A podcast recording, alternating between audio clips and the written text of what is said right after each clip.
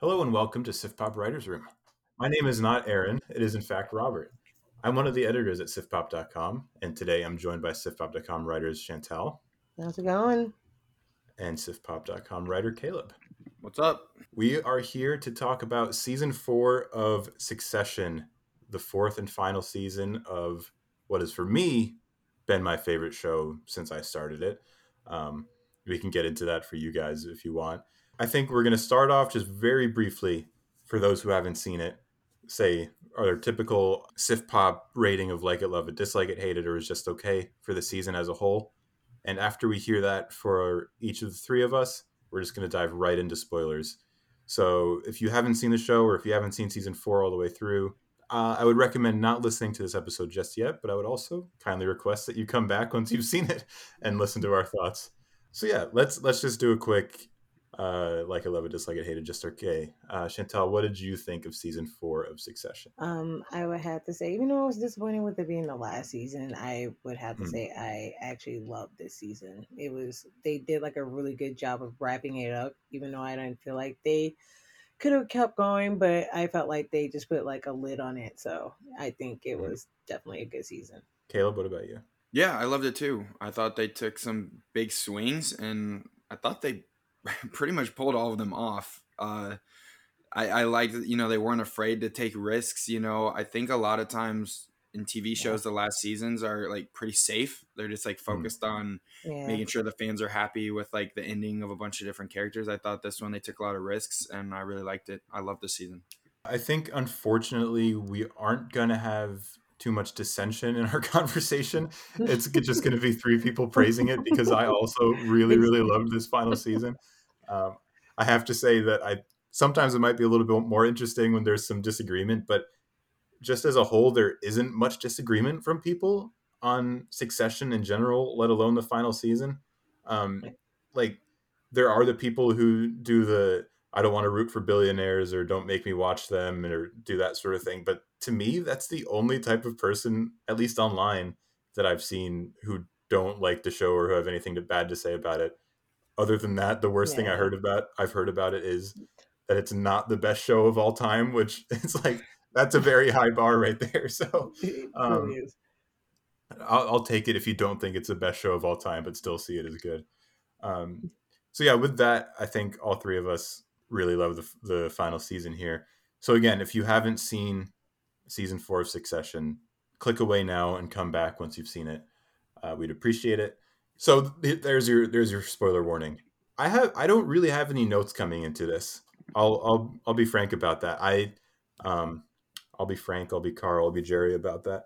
I do so much thinking and talking about Succession. Like I just live at home with me and my wife, and she loves it just like I do. So like we have podcasts all on our own, just sitting on the couch. So. I'm just ready to go in whatever direction you guys want to go in. Is there anything either of you wanted to start off with? Are there any like big thoughts about like why you love it? Again, spoiler filled, say whatever you want. Well, with me, I thought it was kind of crazy, like how we were basically rooting for like Logan to kind of like kick the bucket from like the very first season. And they didn't execute it. They like tried to do it in the first season, but then like when the third episode happened and they were like telling us like that's going to be like the biggest episode of all for the season, not thinking like, oh, like they're just not going to, you know, pull it through, but they actually pulled it off with like Logan actually kicking the bucket. And I just remember sitting there and I was just like, I wasn't ready for it. I thought this man was going to like live on forever. Like, because you think like with that man who has like that kind of like energy, who's just like, oh, decrepit, like, oh man, but he, like, you just think like, oh, they're just going to kick the bucket. Like they don't have it that long, but it's like, he did last a little longer than we expected, but we weren't expecting it to happen so quickly.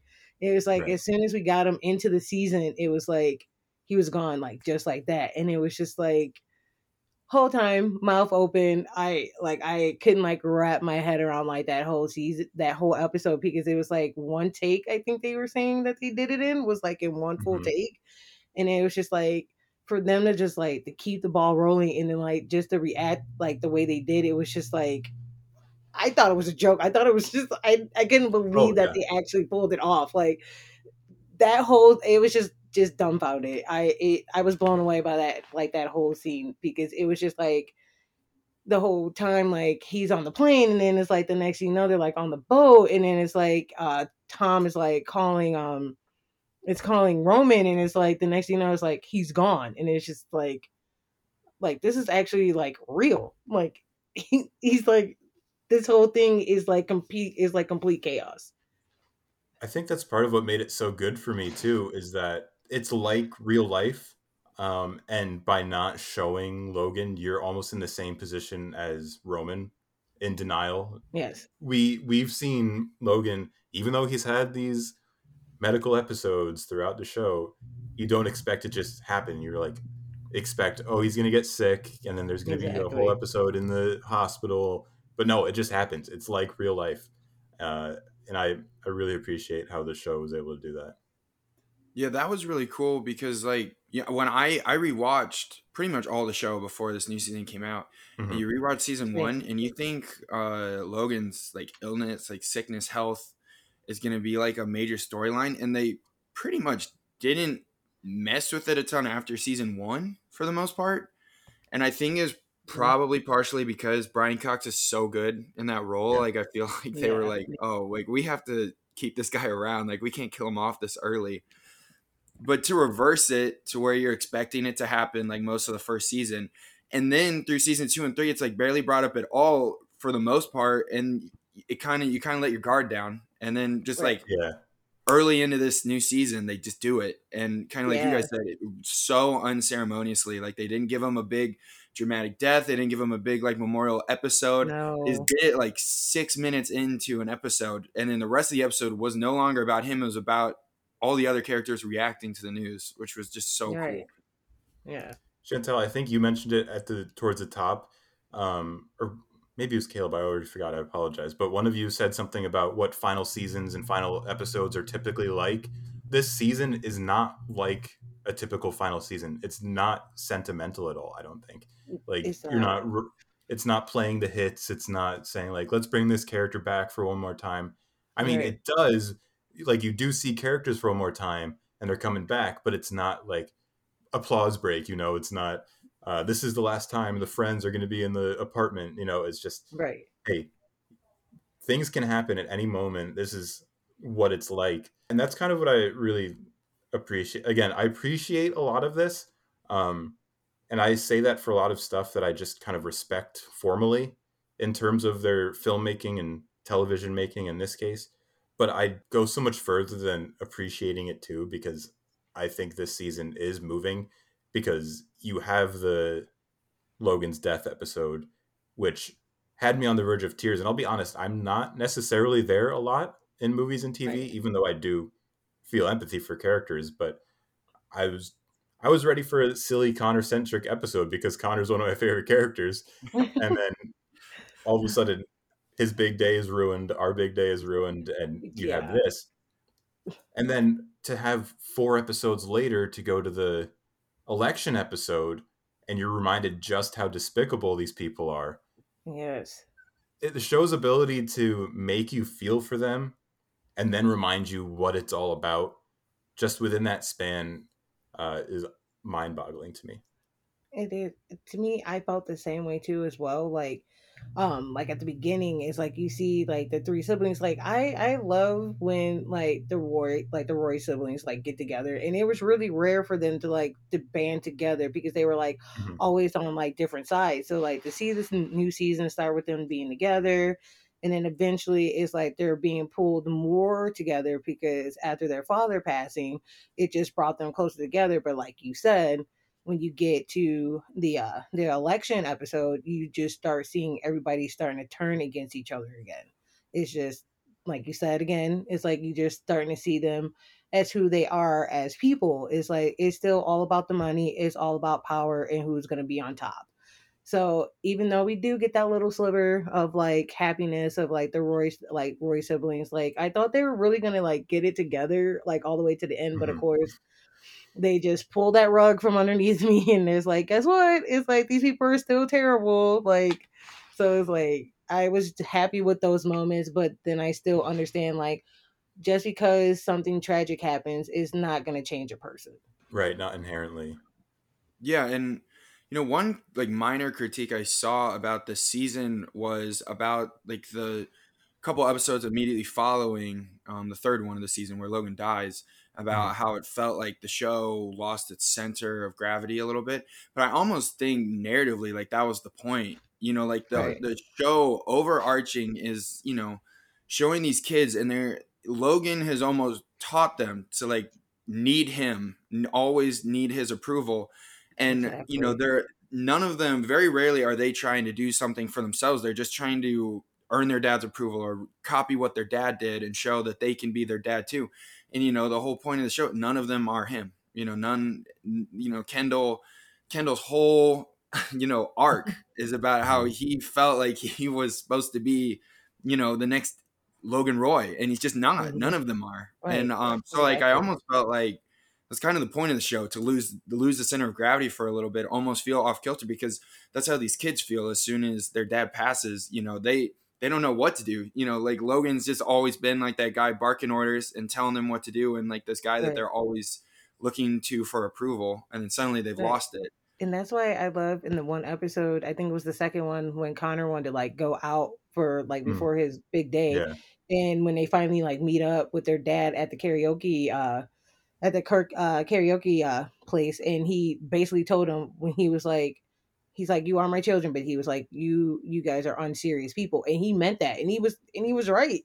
Like his kids were like all the way to the end. His kids were unserious people. It's like you couldn't take them serious. It's like, yes, they were trying to make these power moves like their dad, like they were just trying to like they were trying to be their dad. And like a few times and throughout the episode, like there were a few times where they're like, you're not Logan, and they're like, and that's okay. It's like, you're trying to be like your father and you're not, and that's fine.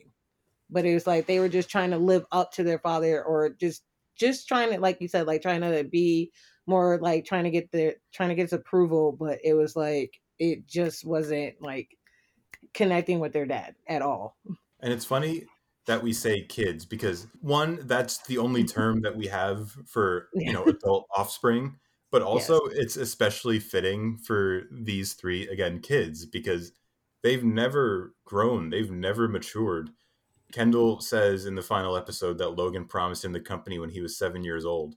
And apart from probably learning some more creative ways to swear, I don't really know how much Kendall has changed or learned or grown since that time in the whatever kitchen that he said in when he was 7 years old.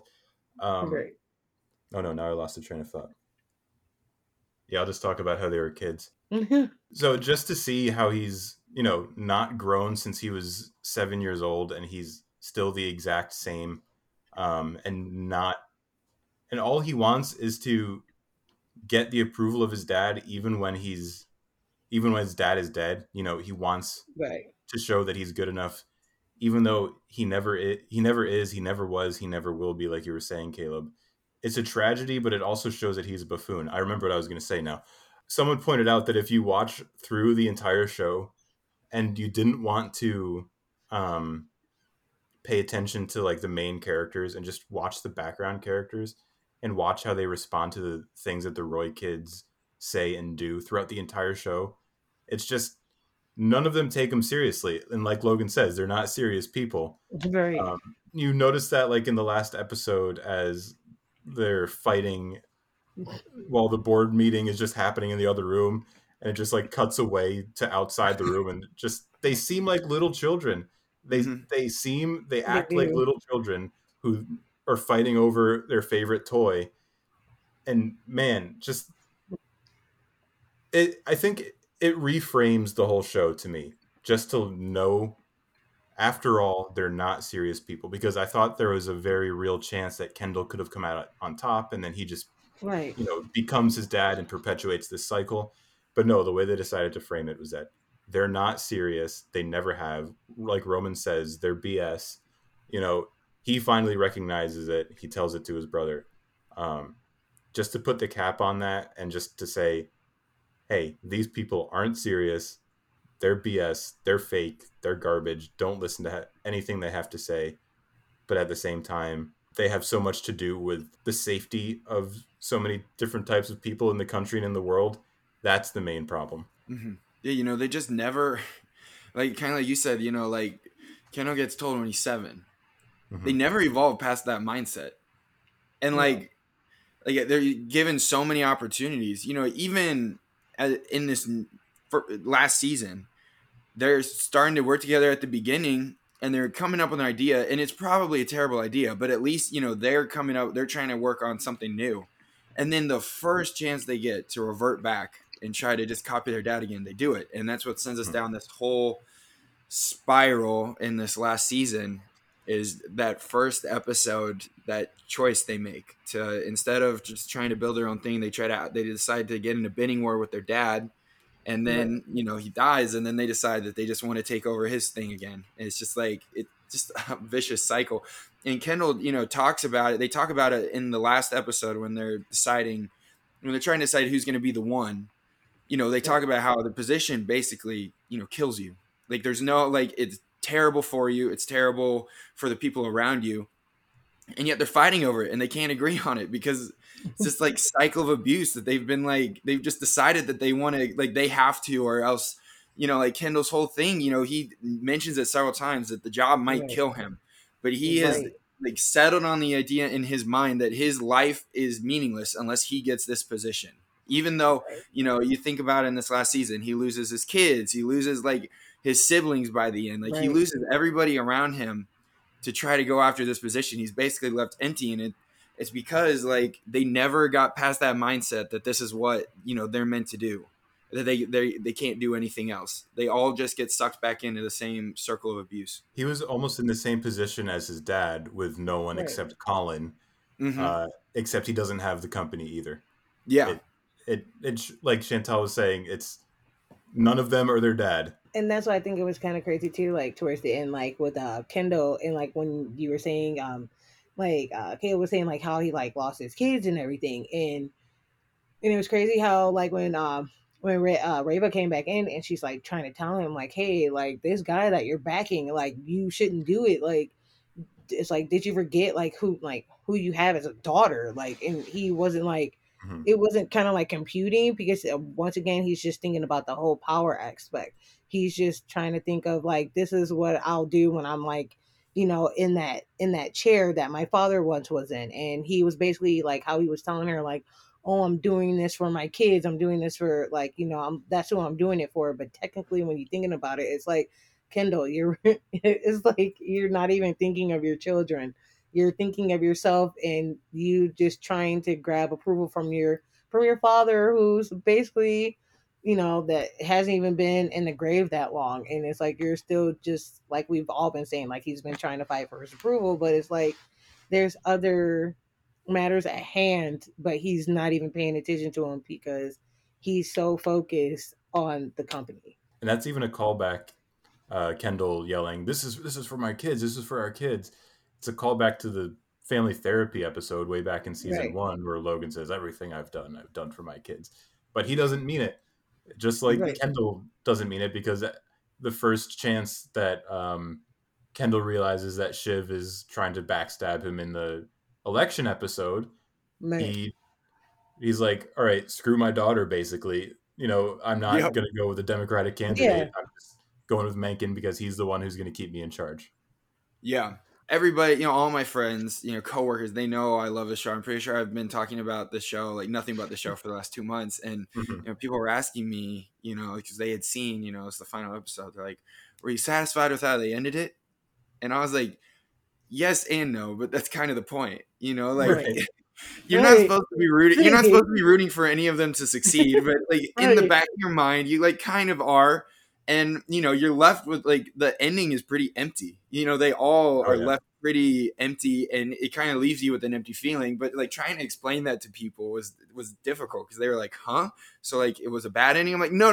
The ending was great. But I felt empty watching. Like, I just felt empty when it was done. And that's, like, just the power of the show. That's how, like, brilliant it is. Is that, like, you know, these are all terrible people, but you just couldn't help but, like, kind of – hope that they would get it together, and then for a brief sliver in the final episode, it seemed like they had. But you know, you just kind of knew in the back of your mind something was going to happen to blow it all up, and they just left you that like stunning shot of Kendall on the bench overlooking the Hudson. And I mean, Brittell outdid himself with the score in this season. Oh my god! Yes. The oh my gosh, the song playing at the end, like the final song, is so heartbreaking and like perfect to finish the show. I like, that was another thing, I just couldn't shut up about it. You know, everybody's asking me, I'm like, the music in the final episode is so good. It was just, to me, the way how it ended, I don't know why, I just as soon as I saw Kendall like get on the elevator, I literally thought he was going up and over. Like the next thing, like I literally thought like that was like the last thing we were gonna see, like Kendall. That's like, that was like the first thing that came to my mind.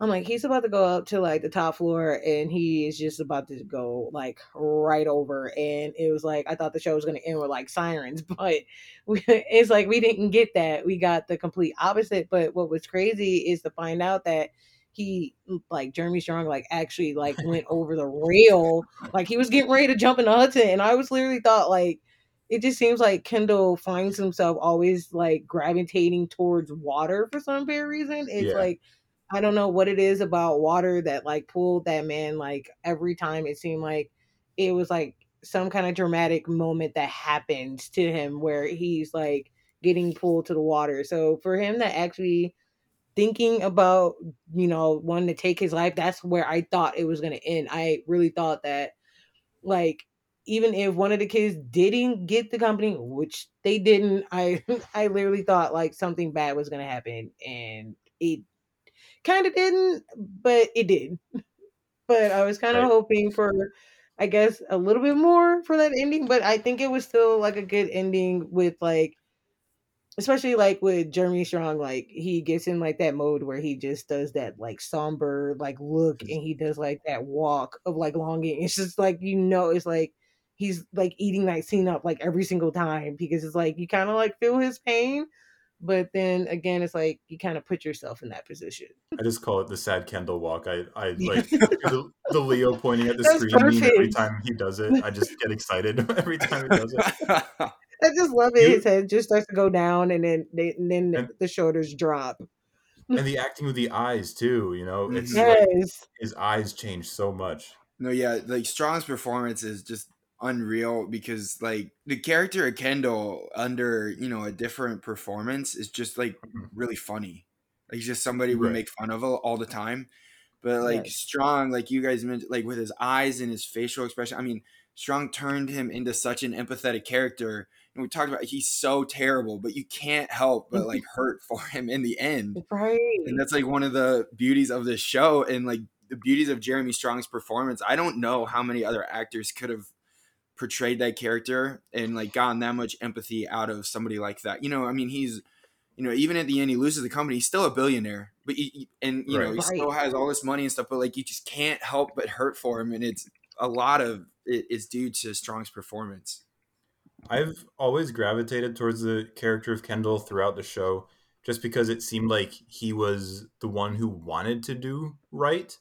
You know, they're all obviously out for themselves, but there's always been glimmers that he has some sort of, I don't want to say altruism or selflessness, but there's just something where he realizes that he's privileged beyond belief, beyond 99.9% of people in the world, and he wants to do better. And that's part of what's so heartbreaking to me at the end, that he lets it all go. Like you said, he gets rid of Rava, he gets rid of Jess, his kids, you know, he can't see his kids anymore, everything. He's alone by the water again, that motif with just Colin. And as for his performance, I think it works, because there's been, I'm not here to speculate on behind the scenes issues, but there's been plenty of reporting about how seriously he takes himself, and quotes from himself about how seriously he takes himself and his role. And that comes across in the character to me. You know, Kendall sees himself as, again, since he was 7 years old, sees himself as this successor, as this savior who's going to come and, you know, this white knight who's going to come and F the patriarchy and, you know, take over and change the culture. And in him taking himself so seriously, it fits for Kendall, because while Roman's goofing off and Shiv is only out to, you know, for her own interests, and you never know, really know what Tom and Greg's, you know, main interests are and all that. Right. You have that center with Jeremy Strong, and this is definitely an ensemble show. And I want to get into a couple other actors if we can briefly, yes. But yes. I think Strong is definitely the heartbeat of the show. And I'll introduce a different character real quick and say that I think Kieran Culkin as Roman impressed yes. me the yes. most out of everyone. Not that he necessarily gave the best performance, because I think everyone gave the best performance, but just the way, you know, he's a little dickish, you know, throughout yeah. the first three seasons. And the pilot episode with the kid on the baseball. Like that, right. God, if you had told me after the pilot Jesus. That I'd feel sorry for that character at any point in the show, I wouldn't have believed you. Right. Exactly. So how he gets into, you know, denial during the Logan death episode, breaking down during the funeral episode, but also, you know, going for the power moves during the election episode. He runs the gamut of everything, you know, threatening Mattsson up on top of the mountain while he's yes. peeing, you know, yes.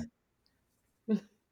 To me, like that, I think for me, it was just showing Roman as like I've always loved Roman, but I just think it's because, like you said, he's like a dick, like he's very dickish, and it just works for him perfectly, because I mean, like when you're the middle child, you are a little bit of a dick, but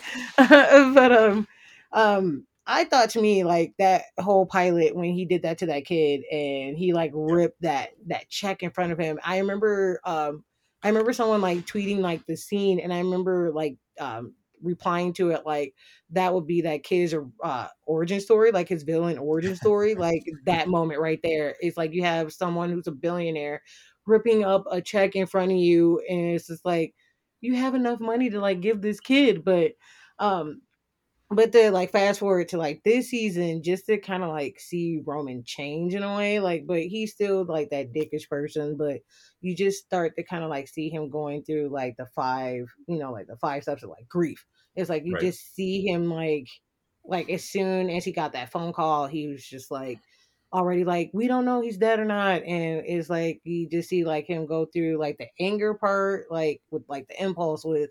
Like Mattsson, like you said, like on top of the mountain. And it was just like that whole scene. I was just like, he literally like dropped the ball on that one, because he's like literally trying to grieve. And it's like, if you think about it, like these guys really didn't even like have a chance to grieve like at all. And even though they're like said like the whole thing about like their dad, like, oh, we're like trying to like, you know, kick him out and everything, even though their relationship was, you know, estranged, it was still their father.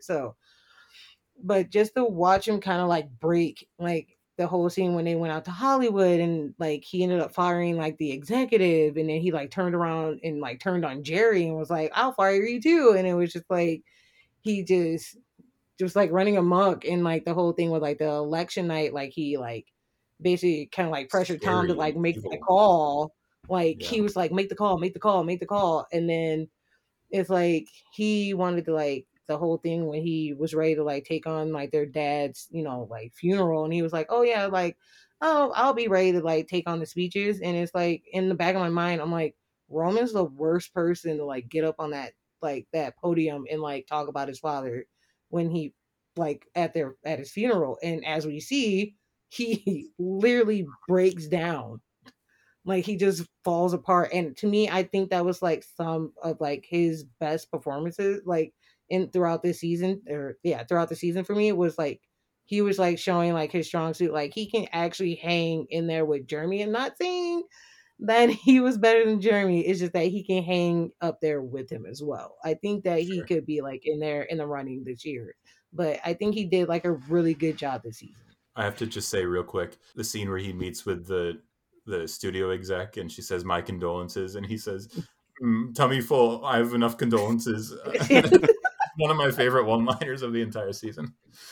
No, like Roman's character, it's such a balancing act between him being a monster, and then in the end, he's almost like the most emotionally like knowledgeable kid at the end, you know, like he like is the first one to kind of, you know, when they're meeting on like that island with their at their mom's house, you know, he's like the first one to pull out. And while he doesn't admit that he doesn't want it, you know, he clearly is like saying, you know what, I don't want this anymore. Like I've seen, I've gotten a taste of it and it's not for me. And then at the end, you know, like his talk with Kendall where he's like, we're all nothing. Like, we're all making all this stuff up. Like, this is not as like, we're not as serious as we believe ourselves to be. Exactly. And he's like trying to like get Kendall like to realize it. And you just think like that was the finale. And like, you know, two episodes before that, he's like this raging monster, like running around their newsroom and like directly affecting like decisions in America and having no regard for how they're going to impact like people that are less fortunate than him. Just that act and the range that Culkin showed. So where like 1 minute you're like scared of him. And then the next minute, you know, he's crying at the funeral and he's being looked at as like weak for basically being the only one to respond to Logan's death in a human way. When you think about it, like, like you know, Kendall and Shiv and Connor, like none of them really responded. I mean, Connor was a little more healthy, but especially Kendall and Shiv, like didn't really respond to it healthily. Roman's the only one that really shows any sadness, like during the funeral. And he's looked at as like this weak person, or like it's weird. And you just think about like how much they asked Culkin to do. And then you guys mentioned earlier when he takes on Mattsson on top of that mountain. Like that speech is probably his Emmy reel. Like this probably like the clip they're going to use for the Emmys this year. They're going to show that scene, but like, you just think about the range that they asked him to do. Kind of, you know, each episode he was almost like the comedic relief and kind of like a lot of times the emotional core, like part of the emotional core of the episode as well. Yeah, it was just really impressive from him this season. And just to add on to that too, the one episode at the end after when they were, I think it was the one where he had like fired like the executive and with and Jerry too, and he was like leaving and he like saw the video of their father and it looked like someone had like edited and it was like the words, it was like just sitting there looking at him in like them big Bambi eyes. It was just like you could just see the emotion like in his face. Like he was starting to believe like the words that was coming out of his father's mouth, even though it was like altered, but it was like almost like he was literally believing like just in that little bit of that little clip of him just like replaying that video like over and over. It was just like he was slow. Like I said before, he was like slowly falling apart. Right. Let's talk about, since we're maybe winding down a little bit, let's definitely get to Sarah Snook, the other of the big three, because we can mention other actors before we're done, but I think we also need to give Sarah Snook the time of day because she is just, again, like I said, there's no best actor on this show for me. They're all the best actor, at least out of the leads. They are, for sure. We talk about Jeremy Strong's facial acting. I think hers is amazing as well. Just as like she's doing the playful evil, I'm thinking of the last episode with Tom when he tells her that it's going to be him, you know, it goes from like they're doing their little playful back and forth evil hatred thing and then it turns to straight rage, you know. Or again, the beginning of the finale, I rewatched the finale so that one's on my mind right now. I rewatched it today. She, at the beginning of that episode, she's cockier than ever, thinking that she's about to be CEO for Waystar and Lucas is you know, taking her to the top. And then that just slowly fades as she realizes what's actually happening when Kendall tells her that it's actually not going to be her.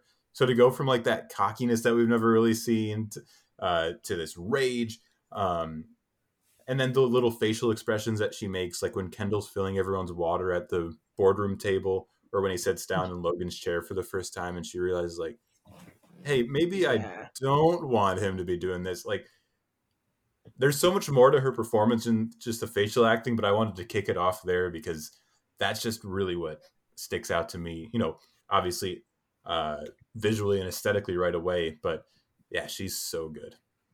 I felt like she did like a really good job this season. I thought she was like really amazing. Like she basically like pulled at my heartstrings during the Connor's wedding episode. It was like when they go and get her, when Kendall goes and gets Shiv, and there's like the one scene like when you were saying like what expressions, It's like he's like trying to make his way over to her, and like when he finally does, he's like kind of like telling her what it is, and you can like slowly see like her face change. And like there was like the one part where it was like for like a split second, it's like they're walking and she like catches someone's eye, and like her face changes into like a literally like a really soft smile, just like, you know, just letting them know like she sees them. But then it's like she just goes back into focus mode when Kendall's like telling her like there's something going on with dad, like we don't know. And so she's like freaking out in that whole scene when she finally gets the phone, and she like literally like broke me when she like said the word daddy. It was just like it was kind of like she went to her younger self, and she's like that little girl again, and she's just like, is my father going to be okay? And, you know, it's just like when you like you call for them, you want them to say something back to you. And it was like that moment, it like just freaked her out because it's like she didn't get to hear his voice again. Yeah. You know, Robert, you talked about the finale, and her performance really stood out to me in that, you know, I was reading an interview from Jesse Armstrong, the creator of the show.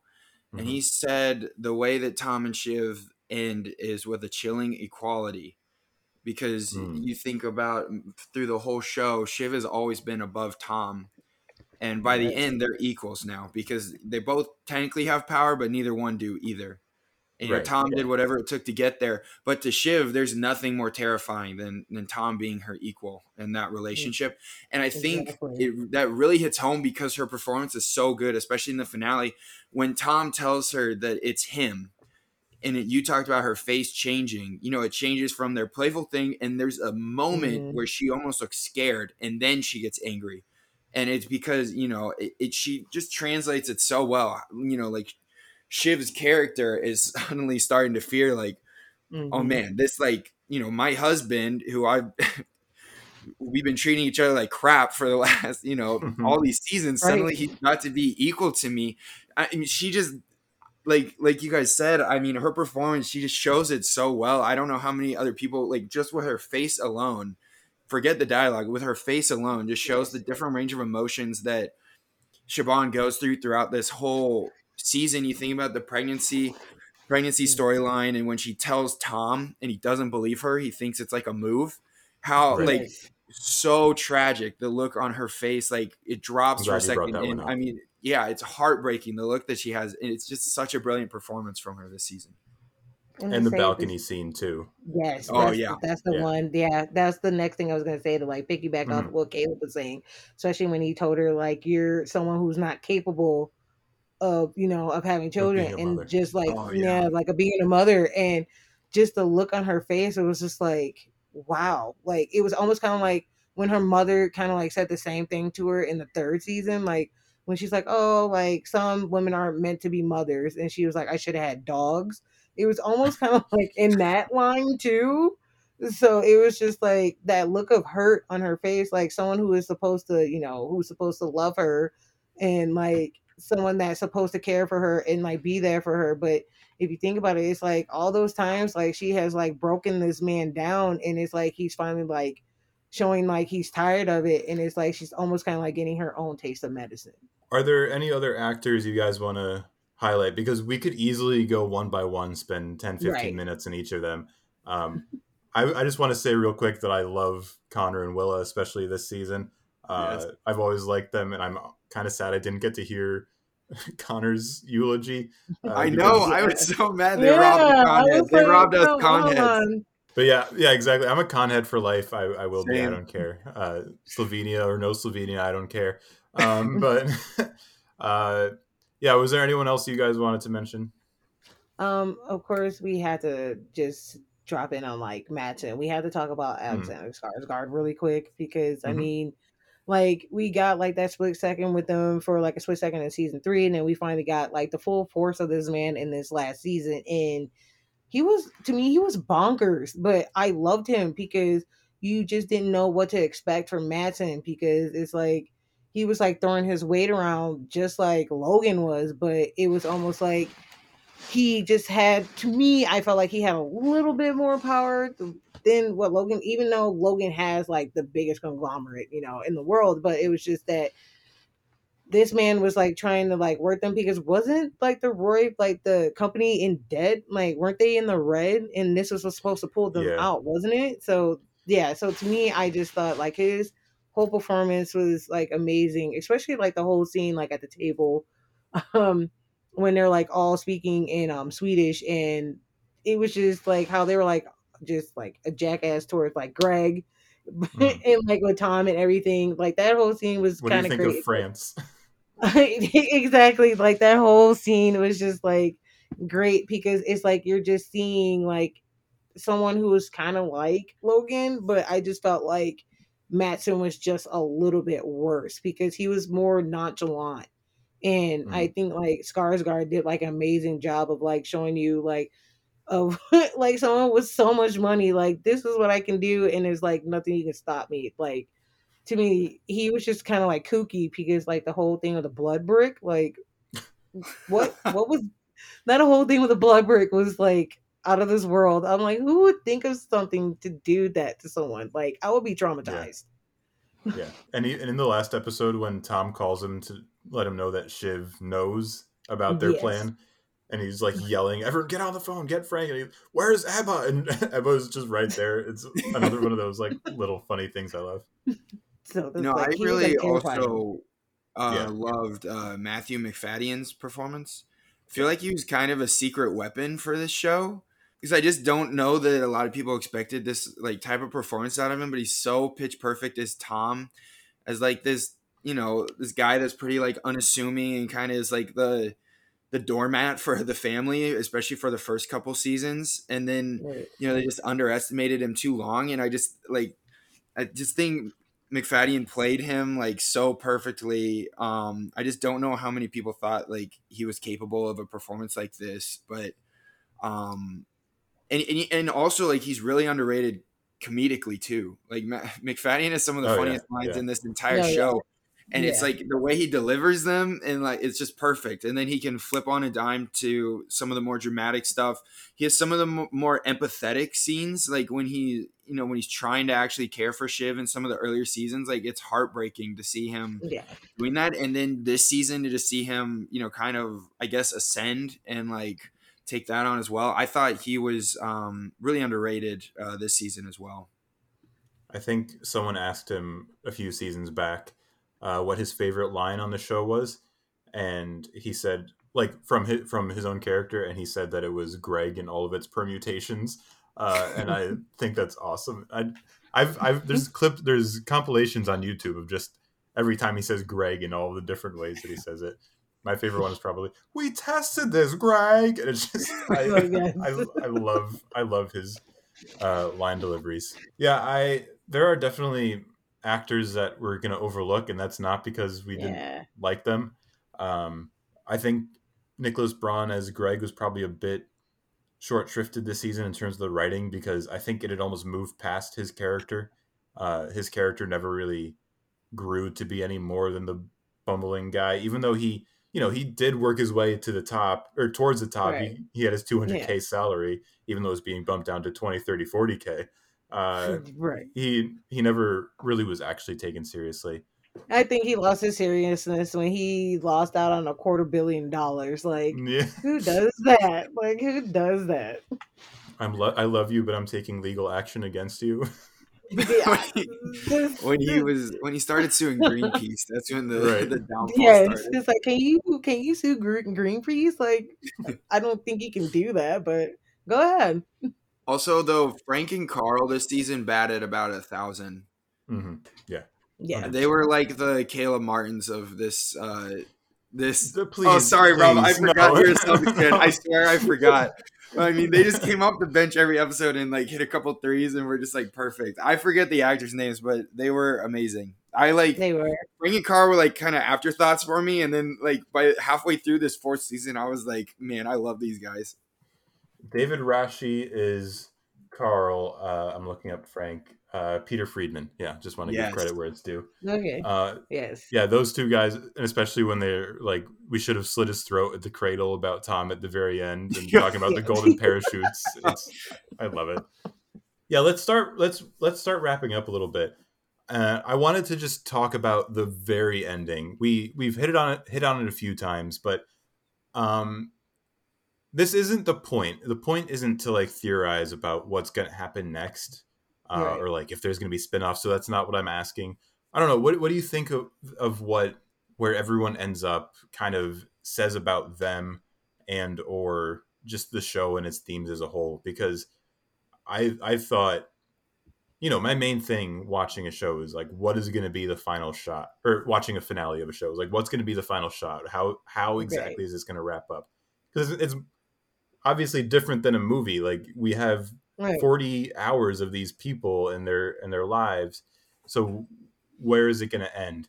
So seeing, you know, the way that the music stops and we get about a second and a half of just the water with Kendall, to me, that signals that like, he's not going to be okay. And that's about where we're leaving Kendall. And similar with Tom and Shiv, like you were talking about, Kaleb, they're equals now, but also Tom talks about how he's basically a yes man. So Mattsson can kick him out whenever he wants on a whim. And I think with Roman, it's almost a happy ending for him. Like he has that smile. Right. The last shot isn't a smile, but he kind of is happy to be out, like you were saying. So I just wanted to see if you guys had any specific takes on like the final moments for each of the characters and how it all wraps up. I felt the same way with that ending. I felt like that final shot with Tom and Shiv, like when Tom just like flips his hand over and he's just waiting for her to take it because he knows she's going to take it. It was almost kind of sad in a way. I kind of felt sad for Shiv because she put herself in that position, but also she's still kind of in that like top of power, like because her husband's the CEO and she's like the wife of the CEO, and it's still her family company, but it's not ran by her family, but family by marriage. So it still works in her favor, but it's just like not the same for her as if she were to take over, because it would have been like a whole different story. But with Roman, I just thought it was just a good ending for him, because it was like that smile, it was kind of like a satisfying smile of him saying like, I'm free. Like I don't have to like deal with this anymore. Like he's wiped his hands of it. He's completely done. And him with Kendall, unfortunately, like you said, for Kendall, it's just not going to end good for him. It's just like, I feel he's just going to fall apart while everybody else is kind of like living. He, like within the next few years, it's like, we might end up seeing like, you know, like Kendall Roy, like, you know, OD, like that kind of thing. Yeah, like that's how I feel like his ending would be. Yeah. You know, I think one of the ideas of this show is, you know, with all these billionaires and they don't know any better about like what's like decision making and what's going on, that they don't have any more emotional intelligence than we do, but yet, you know, they're operating in this like power, with this power that like a lot of them have just been handed down to, you know. I think there's some commentary on nepotism too, you know. A lot of these kinds of industry that have like passed stuff on to their kids, the kids aren't good at like handling this stuff. And we've seen this, you know, a real life examples of this like all the time. And I think kind of like Chantal said, like, you know, Kendall lost everything. And, you know, Roman, he has that slight, it's like a faint smile. And like, he kind of ends like more, you know, I guess happier than everybody else. And, you know, Tom and Shiv, kind of like I touched on earlier, you know, like Tom has always, I think, been the most honest with himself about who he is. Right. And I think you could kind of count it as a happy ending for him, because all he's been like, especially in this last season, like he's just been doing whatever it takes to stay in. Like he just wants to appear like he has power. He doesn't care as much about whether he actually has it. He just wants to appear. He wants to, you know, to walk into the boardroom and people to clap for him and to be able to put on the suit and walk around like he's the most powerful person. He gets that in the end. But you think about the fact that, you know, they lost each other. You know, they had there was a slight chance that they could come out of it as like, maybe not a happy family, but at least like being in each other's lives and like kind of getting along. and they lose it like that. They lose it in the last, 15, 20 minutes of the show. That argument in the boardroom, I don't think you come back from the stuff that they said to each other.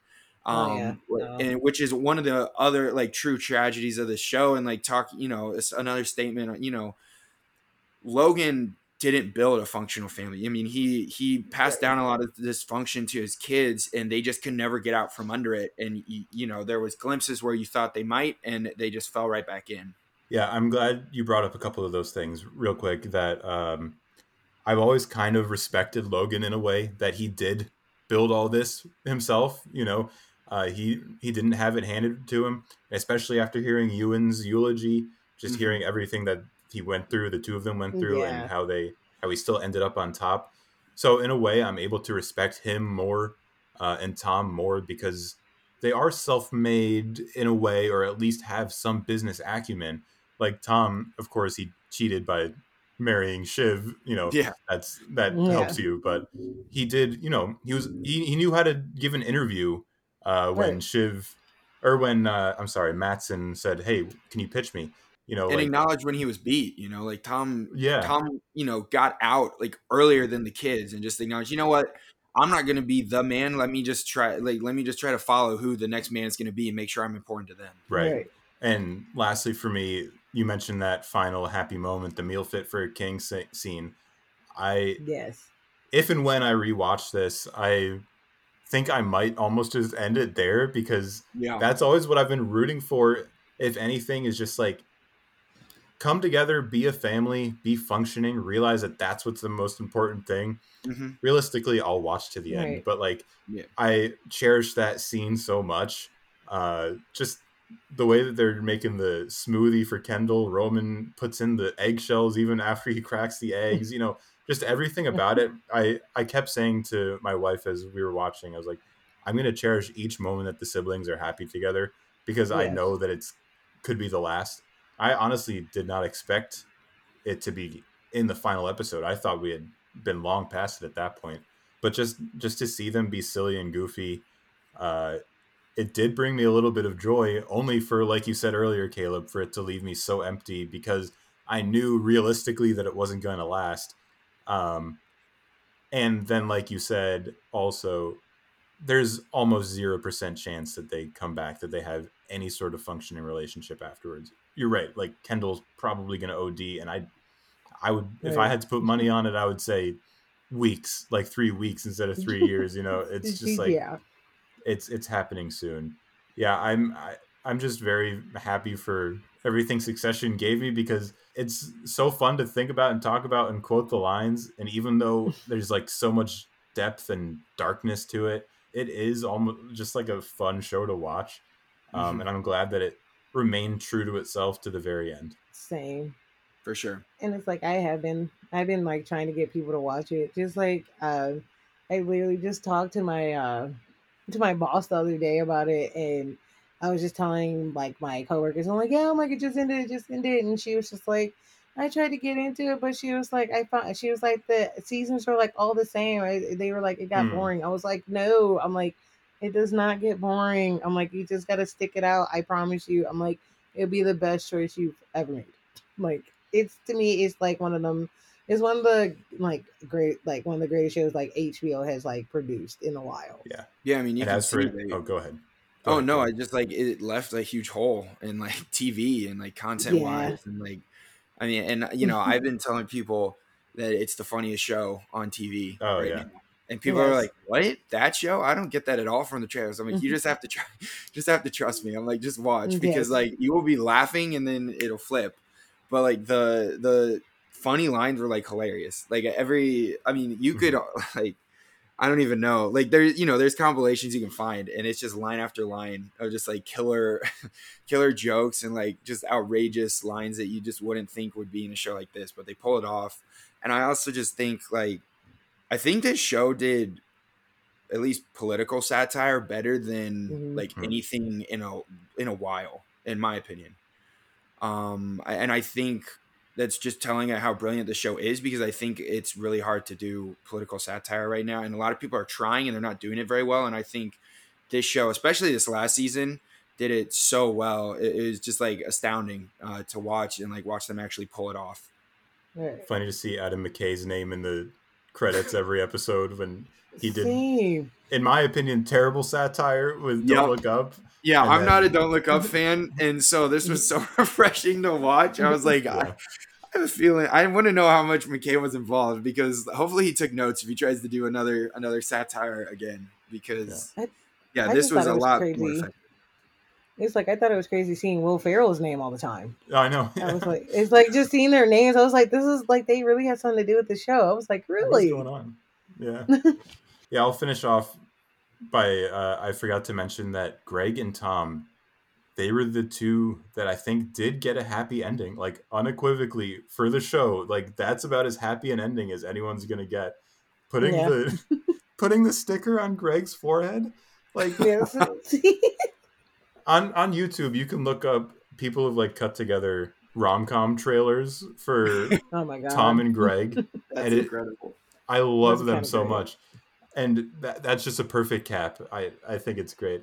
It's one of those little things that really didn't matter to, it's nice that for Tom to have his assistant, but just that they followed through with that. That was the one perhaps fan servicey thing. Yep. Yeah. I think that'll be a good place to stop. We'll leave it on a positive note, on a happy, loving note, which is not what Succession is normally known for. Definitely not. Thankfully, the three of us loved it. Most people loved it. Let us know what you think, if you love Succession as well. Quick reminder that SiftPop Writers Room is part of the Studio DNA network. You can check out other great shows at studiodna.media. If you're interested in writing for SiftPop.com, and if you want to chat with people like us on Slack and get to know us on Twitter, or if you want to get in contact with us, then you can email us at writersroom@siftpop.com. Aaron and Mike actually did 2 other TV show reviews for Barry and for Ted Lasso, so that should be in your feed just before these 2 episodes, so if you want to go check those out.